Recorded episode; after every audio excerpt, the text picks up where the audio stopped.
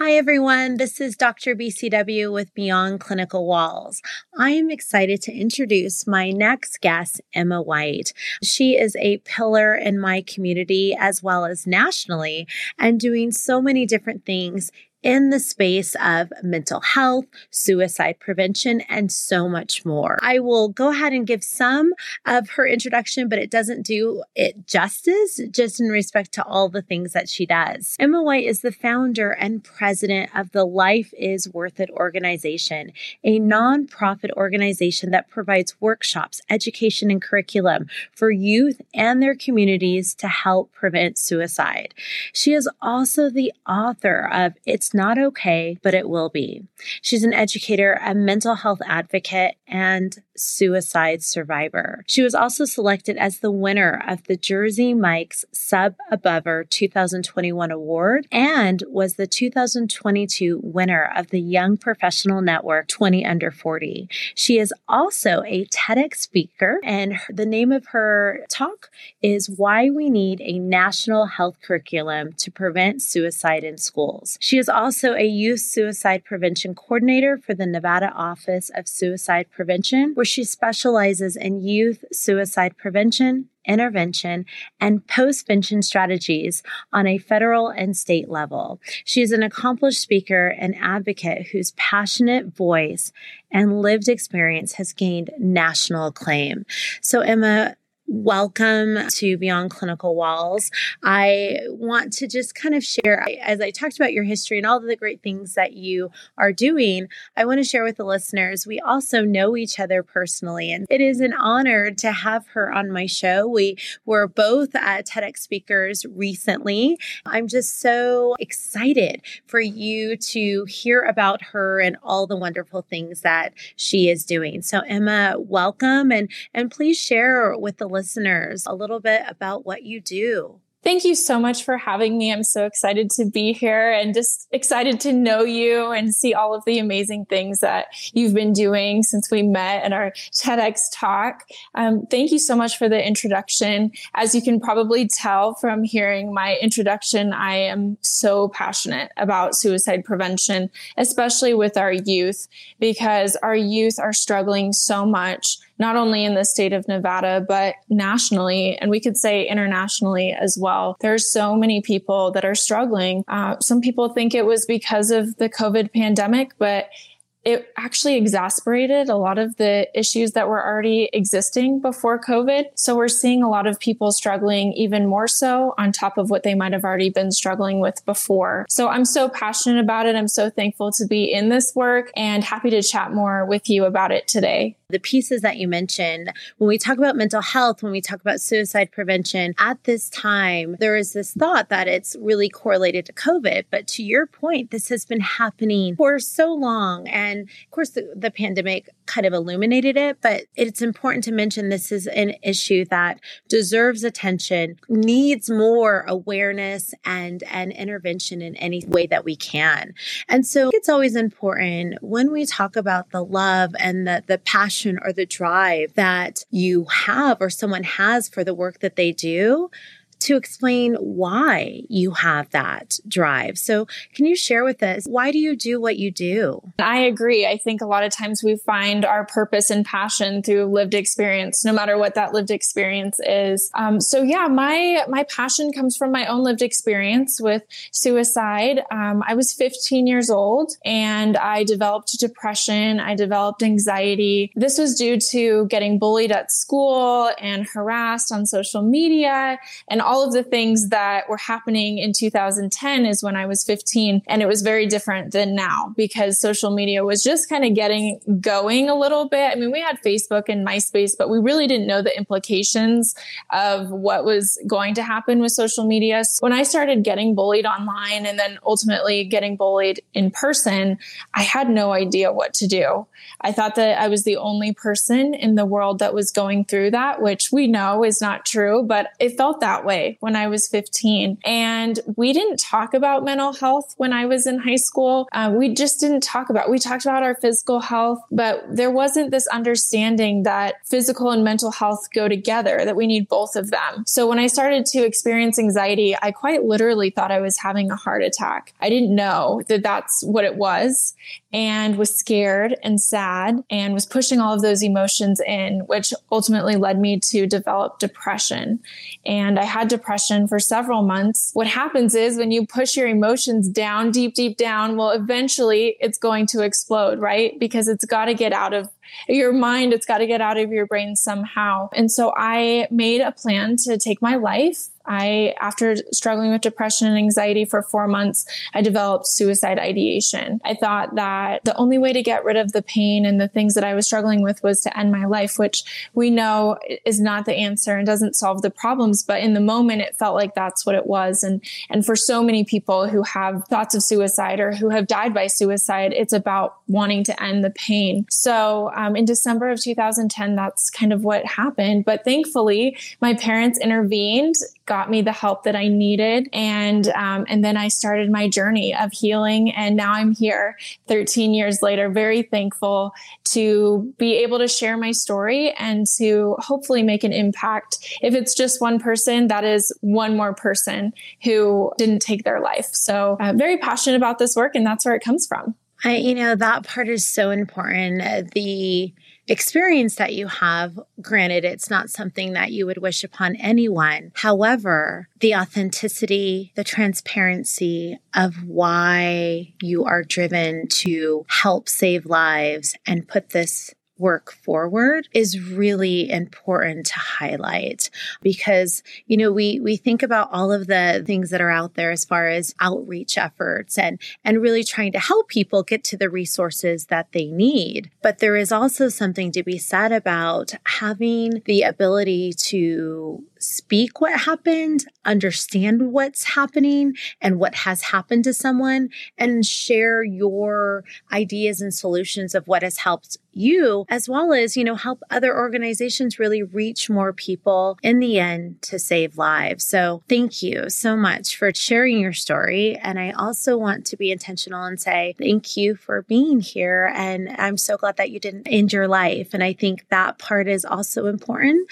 to acknowledge because every life is a, is important, is is a gift, and we have to make sure we acknowledge that as well. Thank you again for sharing that. When it comes to the work that you are putting forward, you are um, a TEDx speaker, and how you decided to kind of put that work on a, a larger s- a stage in hopes of helping more people.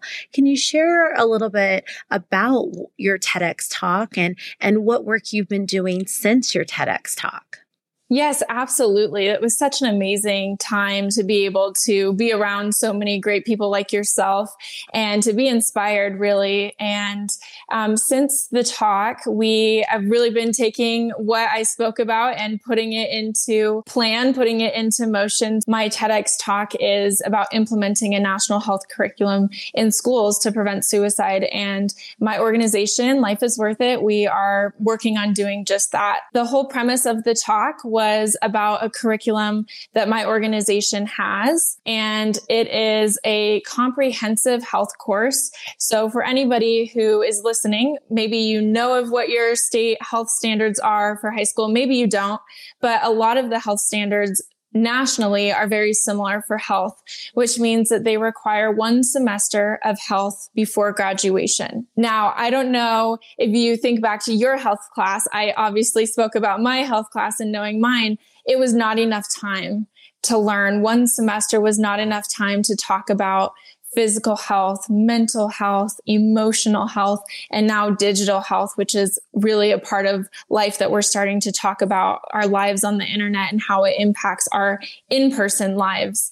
So our curriculum is a one year course or two semesters, and it dives into all of these practical life skills and knowledge that I believe every student deserves to have. Every human deserves to know how to take care of their bodies and their minds and what their choices in their life could mean for not only themselves, but for the people around them, their families and their friends. So we're currently working on that. Over the next two years, we are planning on piloting the high school curriculum in several high schools in the state of Nevada. And then hopefully we'll be able to implement the curriculum in all high schools in Nevada, and then we'll move forward into implementing it nationwide. So we have a lot of work to do. Um, it sounds stressful even saying it, but I'm so excited. We have a lot of great support um, on board for the curriculum, and we're just really, we can't wait to get it into the hands of our, our students and our schools. This is so exciting. And when I think of your TEDx talk and how you share what you received in high school and what, what, type of curriculum you had and how it wasn't enough. And now you have put that forward in a way that can help so many different people, so many different kids um, really receive the mental, physical, and I love that you mentioned digital health that they need. And this is a blueprint that could really help not only the state of Nevada, but schools across the nation. This is wonderful work. And I'm excited that you are, you know, as you mentioned, it's a lot of work, but that drive and passion is there as you continue to drive forward. And I think that part is huge. And, you know, the other thing I'd like to have you share is, not only you're a TEDx speaker, you've shared your story of why you do what you do, but also let's talk about the work you are doing on a daily basis because sometimes we hear about people's stories and and why they're doing what they're doing but you're actually working in the space while you're putting these efforts forward. Can you share about your role that you what you're currently doing in Nevada in itself in the in the school system yeah, absolutely. And like many people, we're juggling lots of different jobs and different roles, wearing different hats. Um, so I'm very thankful to be in the space that I'm in, that I get to work under federal grants and I get to work with the state of Nevada as well as my organization. So there's a lot of different things going on. So on a statewide level, I'm working on a lot of different implementation strategies, trainings, making sure that our teachers have suicide prevention trainings. So they're getting trained in youth mental health first aid or um, safe talk or ASIST, different levels of trainings so that they know how to spot the signs of suicide among students. And then what do they do about it? Right. Because it can be stressful. It can be scary if you don't know what to do. And I'll tell you, I do this for a living and I still get stressed sometimes because it's life and death.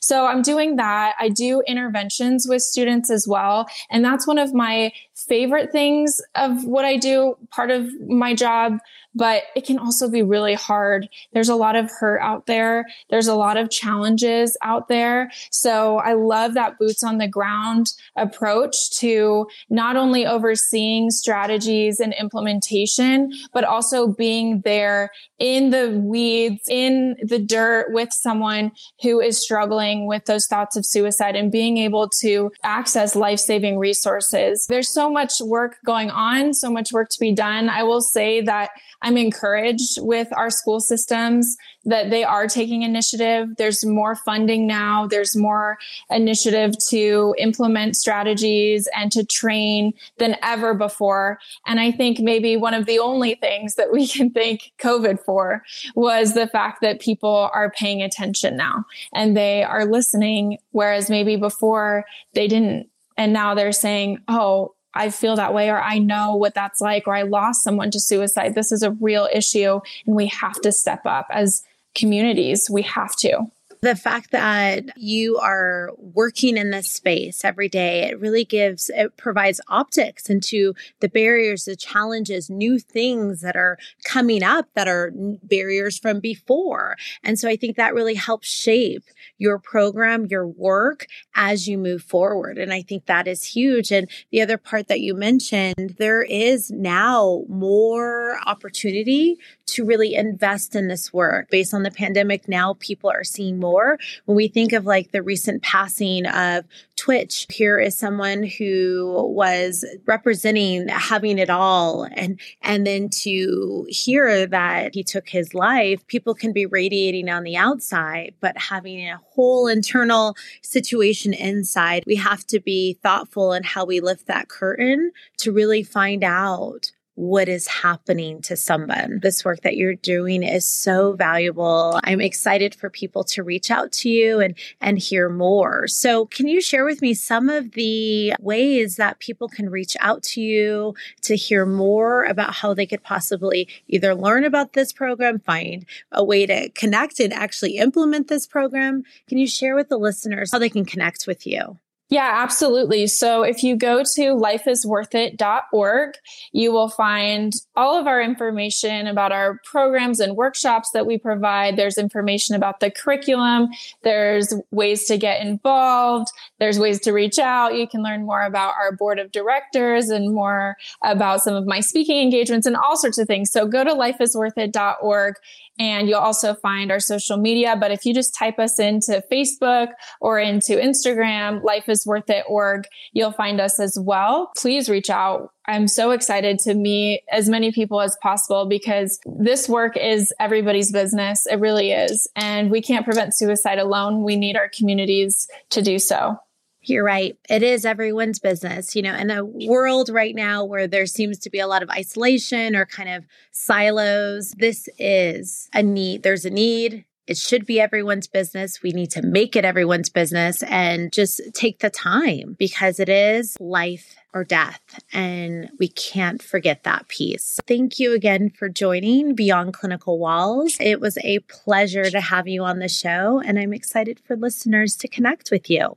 Thank you, everyone, for taking the time to listen and digest this uh, information. And more importantly, as I always say, share it. Share it with as many people as you can because that is how we continue to move towards health equity and move beyond beyond clinical walls. This is Dr. BCW. Thank you as always.